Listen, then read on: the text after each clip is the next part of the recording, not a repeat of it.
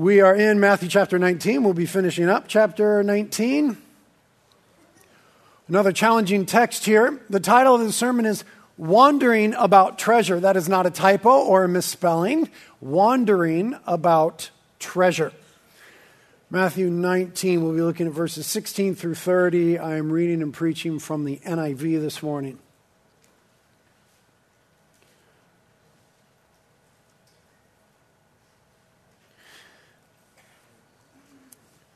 It begins in Matthew 19, 16 and says, Just then, a man came up to Jesus and asked, Teacher, what good thing must I do to get eternal life? Why do you ask me about what is good? Jesus replied, There's only one who is good. If you want to enter life, keep the commandments. Which ones? He re- inquired. Jesus replied, You shall not murder, you shall not commit adultery shall not steal, you shall not give false testimony, honor your father and mother, and love your neighbor as yourself. All these things I have kept, said the young man. What do I still lack? Jesus answered, If you want to be perfect, go sell your possessions and give to the poor, and you'll have treasure in heaven. Then come, follow me. When the young man heard this, he went away sad because he had great wealth. Then Jesus said to his disciples, Truly I tell you, it is hard for someone who is rich to enter the kingdom of heaven. Again, I tell you, it's easier for a camel to go through the eye of a needle than for someone who is rich to enter the kingdom of God. When the disciples heard this, they were greatly astonished and asked, Who then can be saved? Jesus looked at them and said, With man, this is impossible. But with God, all things are possible. Peter answered him, Well, we've left everything to follow you. What then will there be in it for us? Jesus said to them, Truly I tell you, at the renewal of all things, when the Son of Man sits on his glorious throne, you who have followed me will sit on 12 thrones, judging the 12 tribes of Israel. And everyone who has left houses or brothers or sisters or father or mother or wife or children or fields for my sake will receive a hundred times as many and will inherit eternal life. But many who are first will be last, and many who are last will be first. This is God's holy word. Let's pray. Lord, we rejoice in your word that is before us this morning, for we know that it is absolute, undiluted, unadulterated truth. And we say together that we need truth. In our world, in the church, in our hearts, and our minds, reverberating in our ears, we need the truth of God. Thank you for the truth that is before us. We ask together that you would help us by the Holy Spirit, who's a teacher of all things, to comprehend the truth that is here and to obey the truth that is here. We ask together, with the help of the Holy Spirit, that we be formed by this truth, not merely informed, that our lives would be shaped by your word for your glory, and, Lord, for our good. So give us ears to hear and a heart to obey, and please, we ask together that you would help me teach and preach. We ask it together in Jesus' name. Amen. Amen.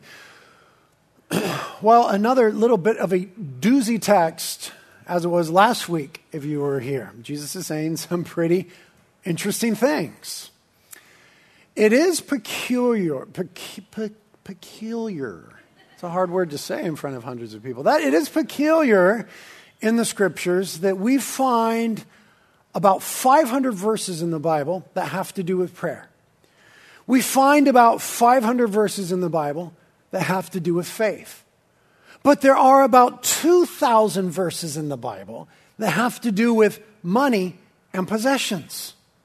Indeed, if we look at the four Gospels carefully into a study of it, we'll find that one out of every 10 verses in the Gospels has something to say about money and or possessions. That's interesting. Why do you suppose that is?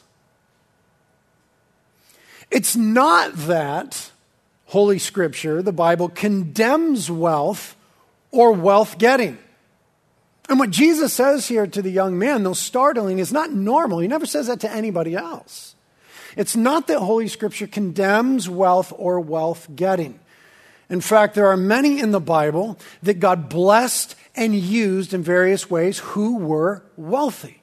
and tremendously so. In fact, there are those in Scripture whom the Bible says God explicitly made them wealthy. Abraham and others come to mind. So it's not that wealth or the accumulation of it is bad according to the Bible, which is good news because everybody in this room is wealthy. You got to remember, God is the God of the whole world. We're Americans, and we're like West Coast, coastlands like Carpinteria, Montecito, Santa Barbara area Americans. And by world standards, we are wealthy. By historical standards, we are wealthy. By world standards, right now, we are wealthy. A couple billion people in the world live on less than a dollar a day.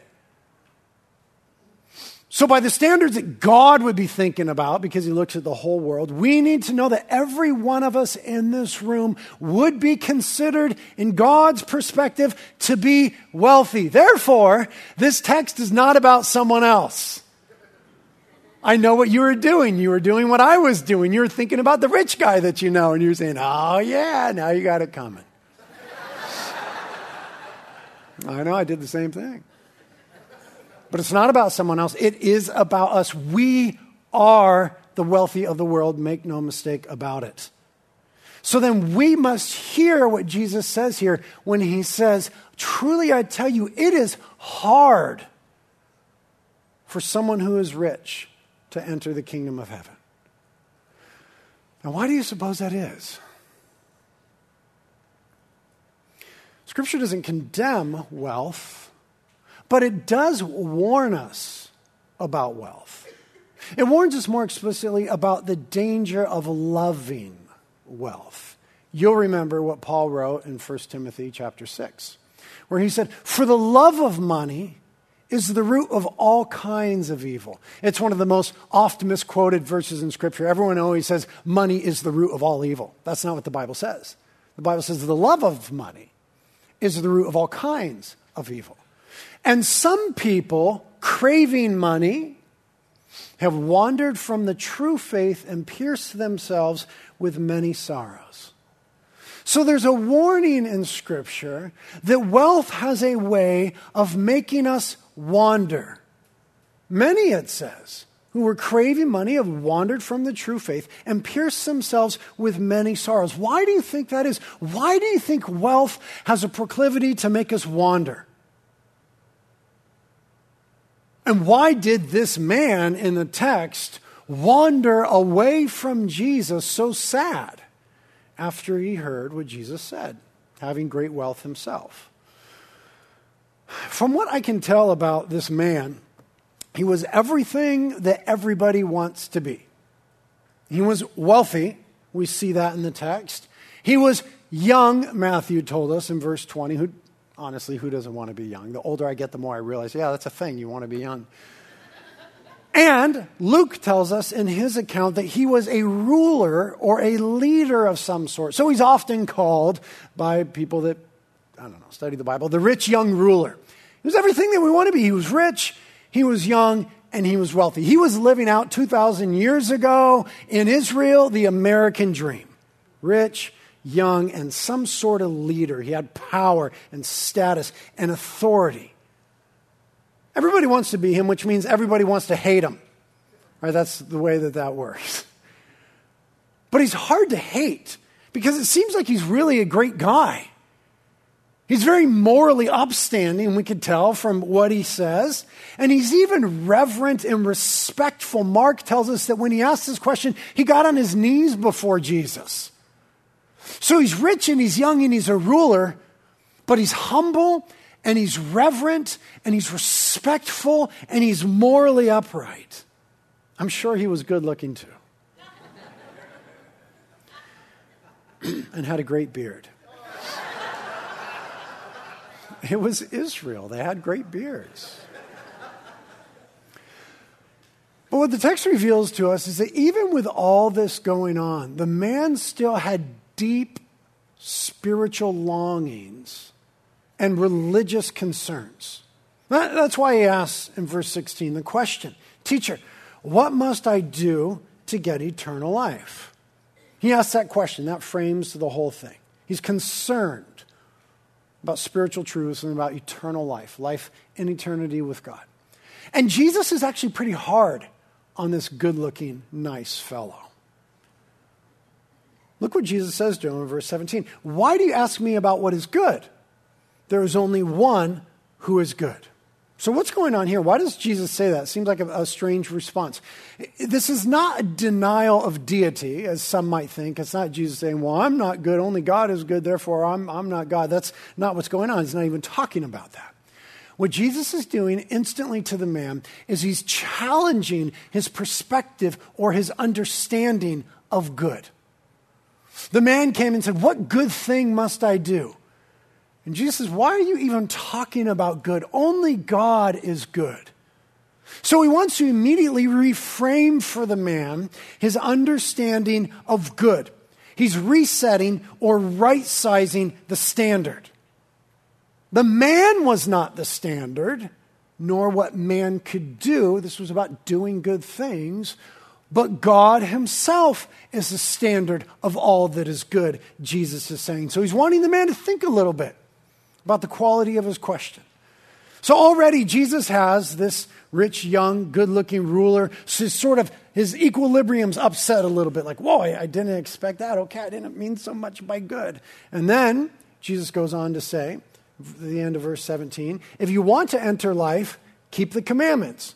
Which ones? He inquired. Jesus replied, You shall not murder, you shall not commit adultery, you shall not steal, you shall not give false testimony honor your father and mother. Pause right there. Those are uh, some of the last half of the Ten Commandments. And then he throws in, love your neighbor as yourself. And the man says, All these things I have kept. What do I still lack? Now, that kind of seems bold to us, I think, right? All, I, we're better trained than that. If Jesus said do these things, we probably wouldn't say, I'm doing all those things. What's interesting about it is Jesus doesn't challenge his assertion whatsoever. The young man just says, All these things I have done. Jesus doesn't challenge it, though perhaps he could have. But maybe Jesus doesn't challenge the man's claim to have kept those commandments because he didn't need to. The man said, What do I still lack? There's something more going on here. He was economically successful, socially successful, morally successful, religiously successful, but he himself sensed that something was still missing. Even though he had checked off all the boxes religiously, morally, culturally, socially, economically, he himself said that something was still missing. And that is perhaps no surprise to us. We're well versed in this God shaped void sort of language that we talk about within evangelical Christianity. Maybe that's no surprise that he had checked off all the boxes in life, but something was still missing, he sensed. No, we're not surprised by that. I think ideologically, I think we often doubt that very thing. I think if we found ourselves in his rich, young, influential shoes, we would doubt whether we would sense that something was really missing. And so Jesus is pushing on the man a little bit, and he's going to drill down with him a bit. He's going to do to the man and with the man what God in his love will do to and with all of us at one time or another. He's going to go deep now. Jesus is going to put his finger on the, the thing. He's going to get to the heart of the matter. Jesus is going to challenge, confront, and expose the man's true source and center of joy and security. Jesus is going to confront it, challenge it, and expose it.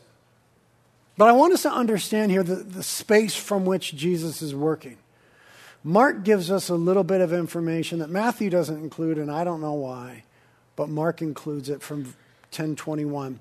Jesus looked at him and loved him and said, One thing you lack. That's really important for us to get what's going on in the text and what Jesus is trying to accomplish in him and us. It says there in the parallel account Jesus looked at the man and he loved him. And from that place of loving the man, because he loved him, said, There's one thing that you lack. Doesn't say that about anyone else in the gospel accounts. Jesus looked at him and he loved him. And Jesus doesn't do this thing that he's doing to this man about his wealth to anybody else. Something profound is going on here. This is some real tough love that gets to the heart of the matter. And what Jesus is saying and requiring of the man is pure love and a true attempt to fulfill the man's deepest longings. And he had longings. He's the one who said, What do I still lack? He himself knew that there was something lacking. And so he said to him, One thing you lack. The way that Matthew gives it to us is Jesus says to him, If you want to be perfect. Now, don't misread that. Jesus isn't saying, okay, well, if you just add a couple things and you will be perfect before God in your obedience. That's not what he's saying. The Greek verb there is teleos, or however you pronounce it comes from the noun telos, which means end or finished. The idea is that which has reached its aim. Jesus is saying to the man, if you want to get to that which you're aiming for, one thing you lack, one final thing to get to the deepest desire of who you are and what you have, all that you're hoping for and to be. And then he says to him that very hard thing Go, sell your possessions, and give to the poor, and you'll have treasure in heaven. Then come follow me. So, what Jesus does there, very quickly and very simply, is expose and confront this man's truest treasure. Go and sell everything that you have, give it to the poor, and then come follow me. He exposes the man's truest treasure, his source of security and joy and he offers him truer treasure. You see, you see the exchange he offers him? Get rid of this treasure and come follow me. He offers him a truer treasure and the invitation to follow him. And what we find happens in our lives, consonant with this text, is that our treasure is exposed, confronted, when we have to imagine, or maybe not imagine, maybe actually experience living without it. If there's something that we just can't imagine living without, if there's something that if we are confronted to do without, if there's something whose absence would destroy us, that thing becomes exposed as our treasure, our deep, deep treasure. Jesus says to the man, I, I want you to imagine life without all your stuff. And he can't do it. He walks away from Jesus. Now, it's not that it's bad to value things or even value things deeply. Scriptures say that all things were made by God for us to enjoy. It's not bad to value things or to value them deeply. But what we know, because we're well trained Christians, and what, what we know as part of the human race, is that there's nothing else in this world that will actually ever fully and finally satisfy us. That's why the man said, What do I still lack? And Jesus said, One thing you lack. And if you want to be perfect, if you want to get to the place that you're really aiming for, surrender the thing that in your life is the greatest treasure. And because I love you, I will tell you to exchange it for the treasure of knowing me. But the man can't see it. He doesn't see the hope, the possibility, the beauty, the love, and the proposed exchange. He can't imagine life without his treasure, and so he misses true treasure. Now, in one of the more sad verses in all of the Gospels, verse 22, he went away from Jesus sad because he had great wealth in the moment of decision, in the moment where God in his love was confronting, exposing his true treasure, the man said, I'm not willing to give that up. And he walked away from Jesus. Now, this is the crux of the whole thing. in Jesus' list of commandments there, I already told you it's like the second half of the Ten Commandments. And then he adds in, love your neighbor as yourself. In Jesus' list of commandments that he gave to the man there, you notice, I'm sure, a glaring omission. There's one that all of us, if we had to guess how Jesus would answer that question, which commands, we would have said, well, Jesus is going to say this one because every other time he's ever asked anything even close to that, this is exactly how he responds. He'll do it just a few chapters down the road in Matthew 22. Someone will ask, Teacher, which is the greatest commandment in the law? And Jesus replies, Love the Lord your God with all your heart and with all your soul and with all your mind. This is the first and greatest commandment. Isn't it weird that Jesus didn't include that one in the list? But what we see Jesus doing with the man as he drills down, as he pushes him a little bit, as he goes deeper, is Jesus actually gets down to this very issue, but in a more probing way. That didn't allow the man the opportunity or the moment or even the thought to claim success. If Jesus had listed this one in the commands, we could expect that the young man probably would have said, All these things I have done. He certainly knew about this one. And after all, is a reflection of the first of the Ten Commandments, and the second and the third. But Jesus gets him to this place by taking him down this road where the man could never claim success. And he showed the man that there was actually something radically wrong in here. That there was in the man's heart the sin of idolatry. Jesus drilled down in his love and he got to the root. And it's true for humanity, we find that there is something radically wrong in all of us. There is this tendency in the human heart to make idols out of all sorts of things. Now, an idol is simply this. Don't think just of Old Testament pictures of Molech and Baal and Ashtoreths and all these graven images. And don't think about what you see when you go out to Thai food. An idol, in biblical purposes, is this It is anything that we esteem to be too important of a thing. Anything that we esteem to, do, to be too important of a thing. It might be a bad thing that we value too much, it might be a good thing that we value too much. Something that has risen to a place of ungodly prominence in our hearts and our minds, and so our lives, and so the ways that we live, think, act, and feel. That's what this man's wealth was for him. Bible never says that the wealth was a bad thing, but what his heart was doing with the wealth was a detrimental thing. And wealth seems to have, of all the idols, this unique ability to blind us to the truth of that radical wrongness of overvaluing things other than God.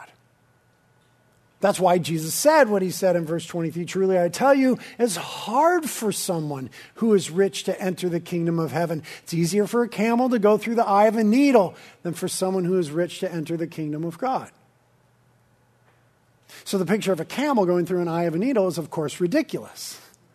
That means it, it can't be done. Jesus is saying that explicitly about what wealth does in our hearts.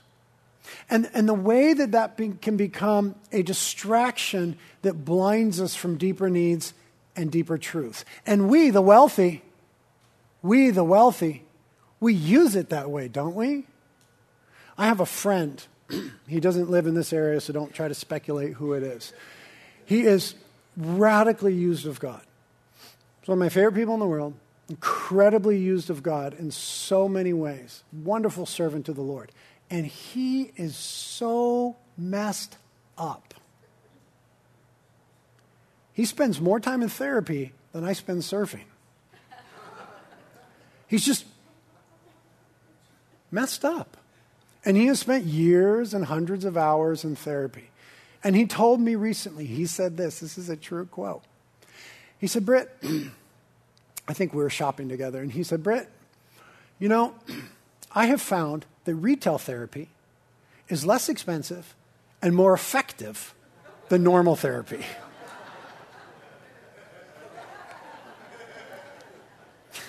Someone over there has a good laugh. now, why is that so? Maybe it's true, maybe it's not. Maybe he was just being funny. Maybe he just wanted an excuse to buy something. But why is there even the possibility of saying that? Because wealth and the getting of wealth and the wandering around in wealth has a tremendous ability to distract from deeper things, from important things, from God things, from God's place. And we could do all sorts of things with wealth that give us the ability to drown out other competing concerns. And so that's why it said back when in 1 Timothy 6 many desiring money have wandered away from the truth of, of, of the faith and suffered all sorts of hard things. And there are other distractions, not just money, not just wealth. There are other lesser treasures. And what Jesus wants to do with us through this text and at different times in his life, because he loves us. Remember, he looked at the man and he loved him. What he will do sometimes for some of us is cause us to confront those things that mean too much. And so will ultimately shipwreck us in our faith. That's, that's why when you, when you read the Old Testament, God is always really mad when his people are messing around with idols. Because idols always destroy in one way or another. They blind, they enslave, and they destroy. That was true of those false idols back then that had demonic powers behind them, the scriptures say. And that's true of the things that we value too much in this lifetime. And so God will always try to expose in one way or another those things. And you know, sometimes those things are like, they're the things that we have to really stare down the barrel of and decide is this a deal breaker for me or not? Because that was a deal breaker for the dude. He had real spiritual hunger, he was really going for it. He was on his knees before Jesus asking good questions. But when Jesus put his finger on the thing and got down to the heart of it and pulled out that one issue for him, that was a deal breaker. He said, That's too much. I'm walking away. Perhaps you've been at that place before. I've been at that place. I've, I've told you the story before, I think, but I, for those of you that don't know, I had a daughter who died of cancer a few years ago when she was eight years old, Daisy Love. And it was a three and a half year battle with cancer before she went to be with the Lord. And somewhere near the end, when things had taken a final turn for the worse, and we knew that she was going to die, I was sitting in the hospital room with her, and I was mad at God. I was mad at God. Everything about that situation seemed unjust and not right. And somehow, in my real thoughts and even efforts to walk away sad. Somehow, by God's grace and the help of the Holy Spirit, not because of me, in spite of me, I got to this place where, in a moment of prayer, I said to God through the tears in my eyes, Jesus, if Daisy dies, this doesn't change anything between us. I'm still yours. But there was a danger in that moment of that being the deal breaker for me. And we all have those things in our lives. It might be our kids, it might be our marriage, it might be our health, it might be our wealth, it might be our reputation. We've all got these things in our lives that have the possibility of becoming deal breakers, where if this goes awry or if this goes away, I'm walking away from Jesus sad. And the text is a warning. It's a warning for us to identify those things, to let God identify those things, to let Jesus in his love confront, expose, and combat those things. And wealth, the scriptures say, have a tendency to be one of those possible deal breakers. I think we have a deficiency in our modern Christianity, in our current Christian culture where I think that if we had been there and we had caught this man as he was walking away from Jesus sad. I think we might have said something to him like our modern Christianity. I think we might have said something to him like, whoa, whoa, whoa, dude. You don't need to go away sad.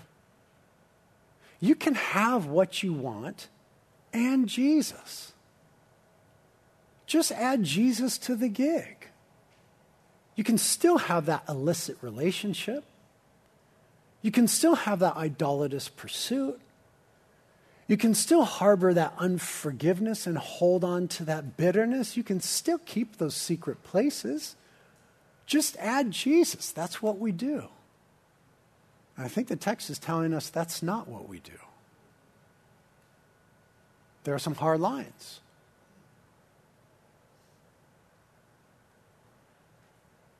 After all, that was Satan's lie in the garden. Right? Satan's lie in the garden to Eve was listen, what God really wants to do is take stuff away from you. God's a taker. That's why he said to you, don't eat from the fruit of that tree. That was a lie of Satan in the garden. Was it God was some sort of cosmic killjoy? The trap that we often fall into is we think that God stands in the way of our treasure. That was a lie that he told Eve. That was the problem that this man experienced. He saw Jesus as somehow standing in the way of his treasure, that God is some sort of cosmic killjoy, killjoy that takes. Conversely, on other days, I think we sometimes see God as a way to our treasure, as if he were a genie in a bottle.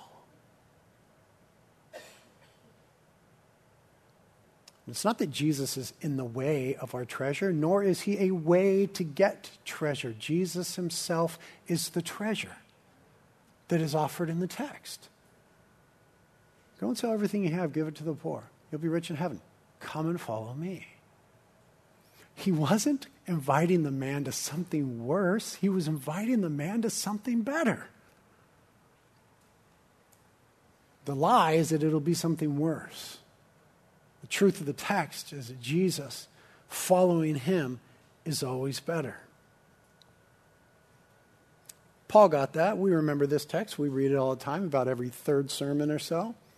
The Apostle Paul says, Whatever were gains to me, I now consider them loss for the sake of Christ. What is more, I consider everything a loss because of the surpassing worth of knowing Christ Jesus my Lord, for whose sake I've lost all things and I consider them garbage that I may gain Christ. Man, with the help of the Holy Spirit, by God's grace, at some point the Apostle Paul got what this young, rich ruler failed to get. That nothing that we could ever sacrifice in following Jesus is actually any kind of sacrifice.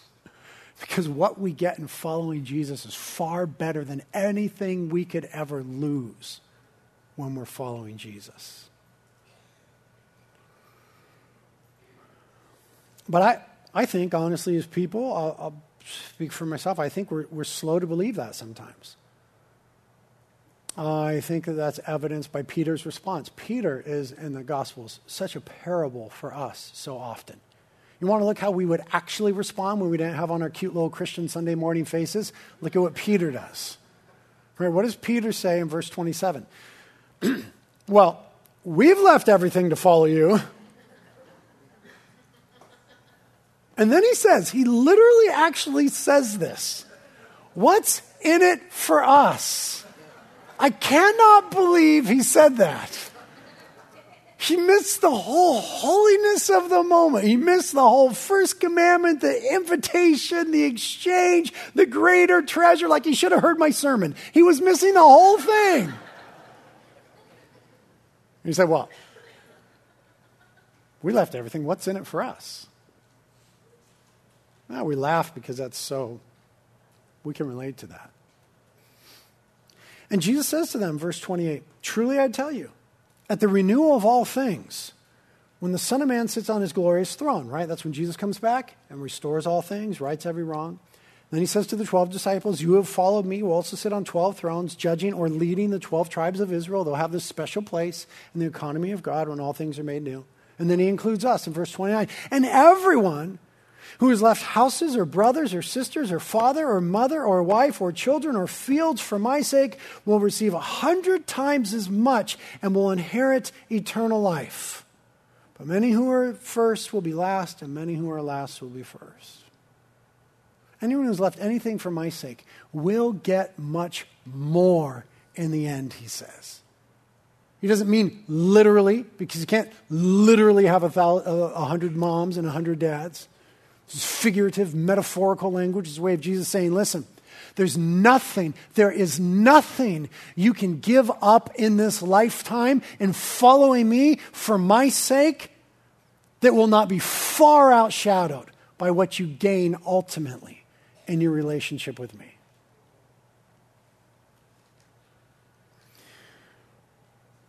We're slow to believe that. So we do exactly what Jesus said not to do. We battle for first place in this world.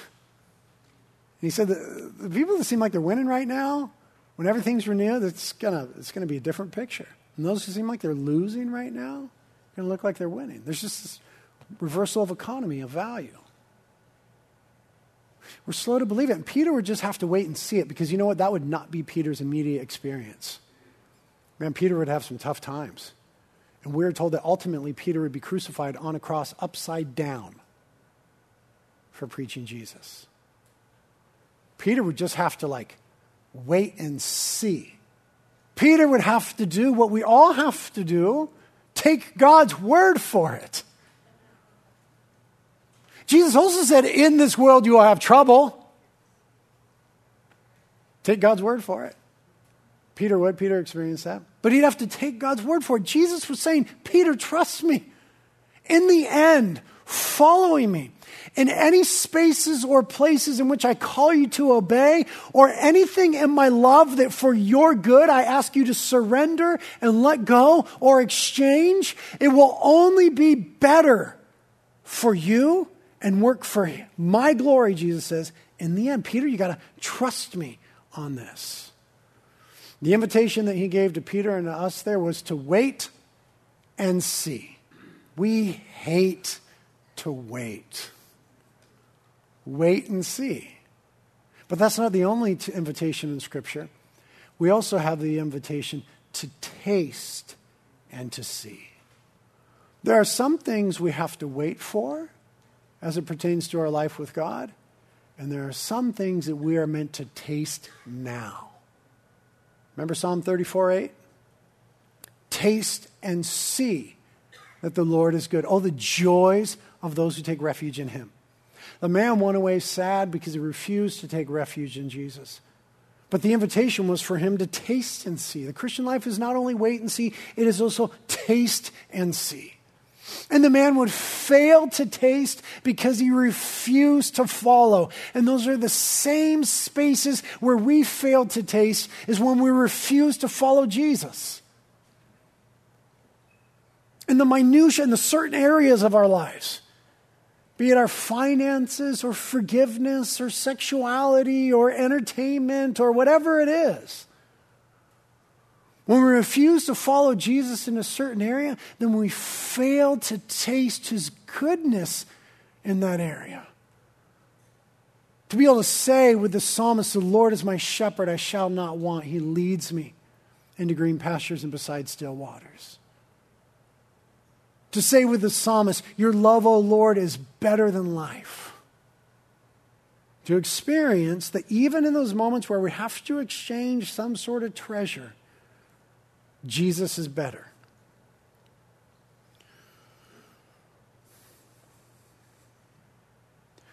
And we have the benefit of the rest of the Old Testament and the rest of the story.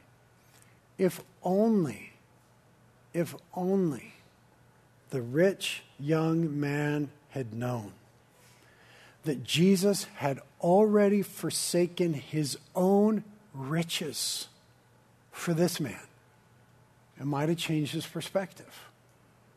Remember 2 Corinthians chapter 8? You know the generous grace of our Lord Jesus Christ. Though he was rich, yet for your sakes became poor, so that by his poverty he could make you rich. If only the man had known that Jesus had already become poor for his sake, the man might have been willing to become poor for Christ's sake. And we read in Philippians chapter 2 about Jesus' becoming poor for our sake. Though he was God, he did not think of equality with God as something to cling to. Instead, he gave up his divine privileges. He took the humble position of a slave and was born as a human being. And when he appeared in human form, he humbled himself in obedience to God and died a criminal's death on a cross the pre existent, eternal second member of the Trinity, Jesus became human flesh and was nailed in his flesh naked to a cross for our sake. There is no greater expression of an abandonment of riches, a willingness to become poor for the sake of other, than what God has done for us in Christ. And if only the man had known these things, as we know these things, he might have heard reverberating in his ears the declaration of Romans 8, where it says, What shall we say about such wonderful things as these? If God is for us, who can ever be against us? Since God did not spare even his own son, but gave him up for us all, won't he also give us everything else? In the life to come, a hundredfold blessing.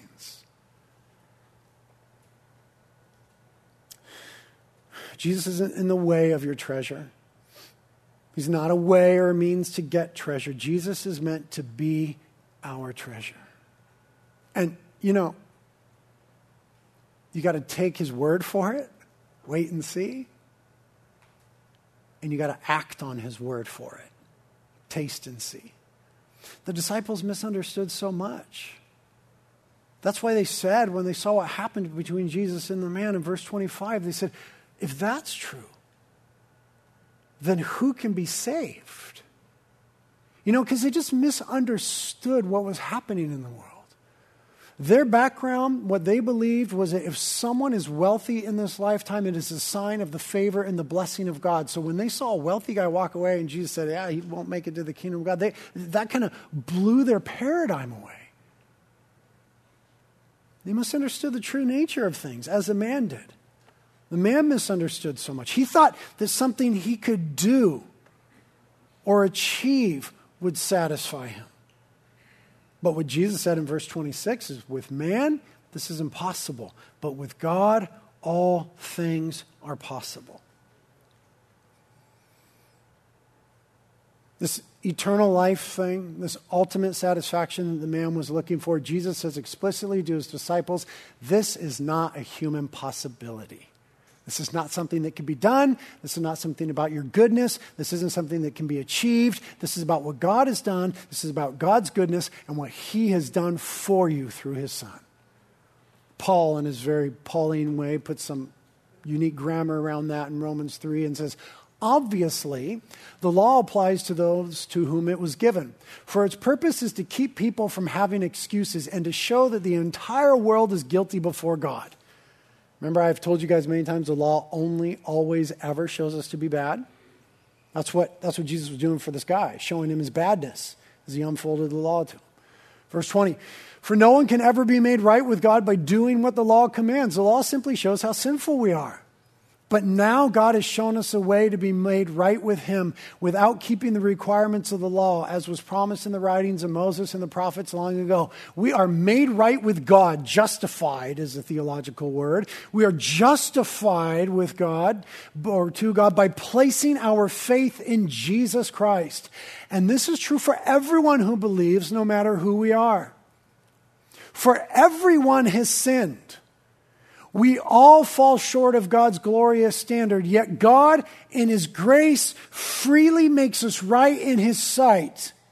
He did this through Christ Jesus when He freed us from the penalty for our sins. For God presented Jesus as the sacrifice for sin.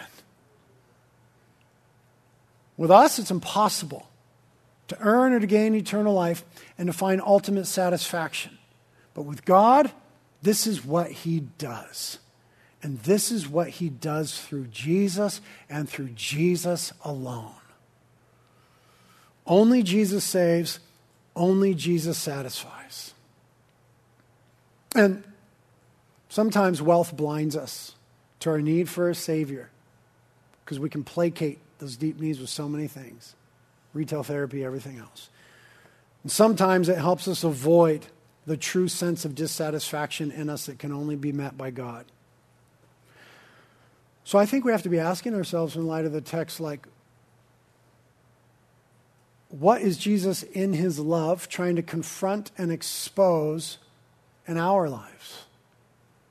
Things that maybe we've exalted to too high of a place, be it a relationship or a standing or possessions or income or family, whatever it is. Just ask the Holy Spirit today as we begin to worship in just a minute, like, is there anything in my life, Jesus, that I'm, I'm valuing too much that, that's blinding me to my deeper and truer needs and the deeper and truer satisfaction that's found in you? Is there anything that I'm placating myself with that would keep me from tasting and seeing today that you're good? And if it's something hard, if Jesus says something hard to you, like he said to the man, then take him at his word and wait and see that he always provides something better in himself and in his love. And I've been asking myself the question too, last few days I've been preparing the sermon is, is what, what makes me wander? That's why I'm tired of wandering about treasures. What makes me wander? Man, it, it often has to do with my affluence, my wealth, my position, my abilities, my possessions, my ability to get things in the way that that dulls my heart to my deep need for God. And there's just some time and an opportunity to kind of put things that make us wander and things that blind us in check. What makes it hard for me to live out kingdom ideals? Just to put those things in check today. And if Jesus is calling you to follow him in some areas, which might look like forsaking some stuff, repenting of some stuff, giving up some stuff, man, take him at his word. He is true treasure. And in obeying him is true freedom. We think that obedience means hemming us in, but freedom is actually obedience. Can you imagine the freedom that may have come to this man's life if he had let those things go and followed Christ? Jesus was telling him, You're in bondage, and he couldn't see it. John, who was there this day, would later on write and say, The commandments of the Lord are not burdensome. Has to do with the love of God. Help us, Lord, to take you at your word. Help us, God, to see the truth that Jesus, you are the greatest treasure who has come to us because of the love of God. Help us, Lord, please, God, where we desire other things too much. Expose for us, Lord, our places of false satisfaction ungodly self sufficiency. Help us, Holy Spirit, to lean into the person and the love of Jesus. Show us, Holy Spirit, things and places that would mean repentance for us. Help us to see and experience it and rejoice in the love of God that's evident in those things. Please, Lord, help us with these things. In Jesus' name.